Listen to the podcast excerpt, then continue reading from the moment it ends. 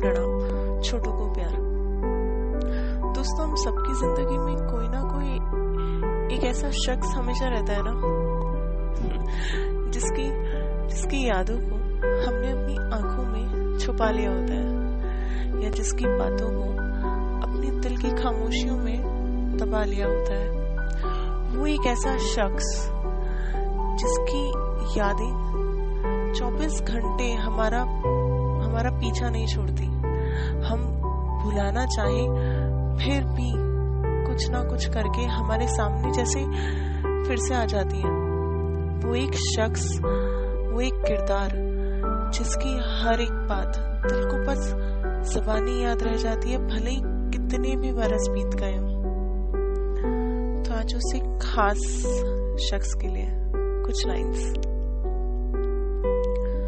मकसद तो नया खोज लिया है, पर किस्मत की उस ठोकर को याद रखे हैं हम। लबों पर हँसी तो ले आते हैं भीड़ में, पर अकेलेपन में उस तन्हाई से जूझ रहे हैं हम। दिन के शोर में रहना सीख लिया है, पर रात की इस खामोशी से डरे रहते हैं हम। साल भले ही बीत गए हैं, पर खुदा कसम, तुझे भूले नहीं है हम।